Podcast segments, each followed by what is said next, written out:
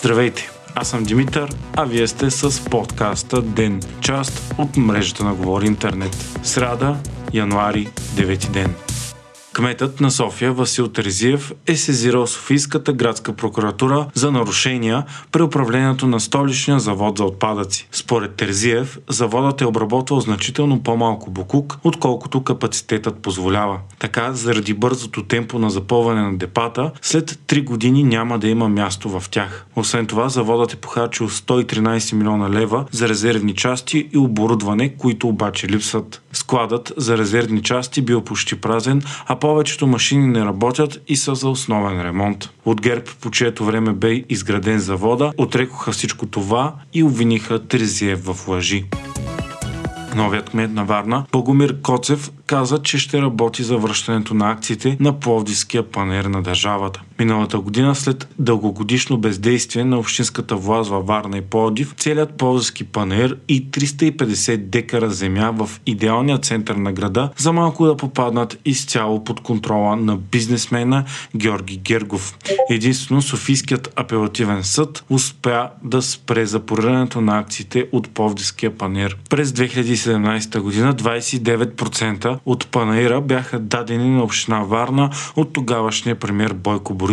Той аргументира решението си с целта общината да използват средствата от таксите, за да откупи терена в центъра на Варна, наречен Дупката. Това е огромно празно пространство на по-низко ниво от основната пешеходна алея във Варна, което силно нарушава визията на центъра и в момента се използва като паркинг. То също бе дългогодишна собственост на Гергов президентът на Франция Емануел Макрон назначи до сегашният образователен министр Габриел Ател за новия министр-председател на Франция. На 34 години Ател е най-младият човек, заемал този пост в историята на страната. Той е и първият премьер с открита хомосексуална ориентация. В момента пък Ател е и най-популярният член на кабинета на Макрон. Неговата политическа кариера започва именно с избирането на президента през 2017 година, като от тогава е член на парламента, говорител на правителството и министър на бюджета.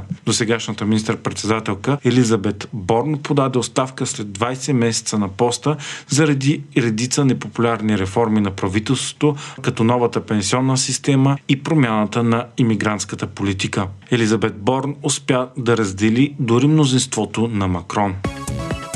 Службата на Европейския съюз за климатичните промени Коперник потвърди официално, че 2023 година е била най-топлата, откакто се правят измервания. С голяма вероятност тя е най-топлата година в последните 100 000. Средната температура на Земята е била с 1,48 градуса по-висока от прединдустриалния период през 2023 година средната температура на Земята е била с 1,48 градуса по-висока от прединдустриалния период. През 2015 година държавите по света договориха Парижкото споразумение с цел да предотвратят глобалното затопляне с над 1,5 градуса по Целзий, за да се избегнат най-тежките последици. Тази цел вече изглежда невъзможна за постигане. 2023 е била с 0,17 градуса по-топла от 2016, предишната най-гореща до сега. Освен климатичните промени, причинени от човека, горечината през изминалата година е била подпомогната и от феномена Ел Ниньо, който затопля повърхностните води в източната част на Тихия океан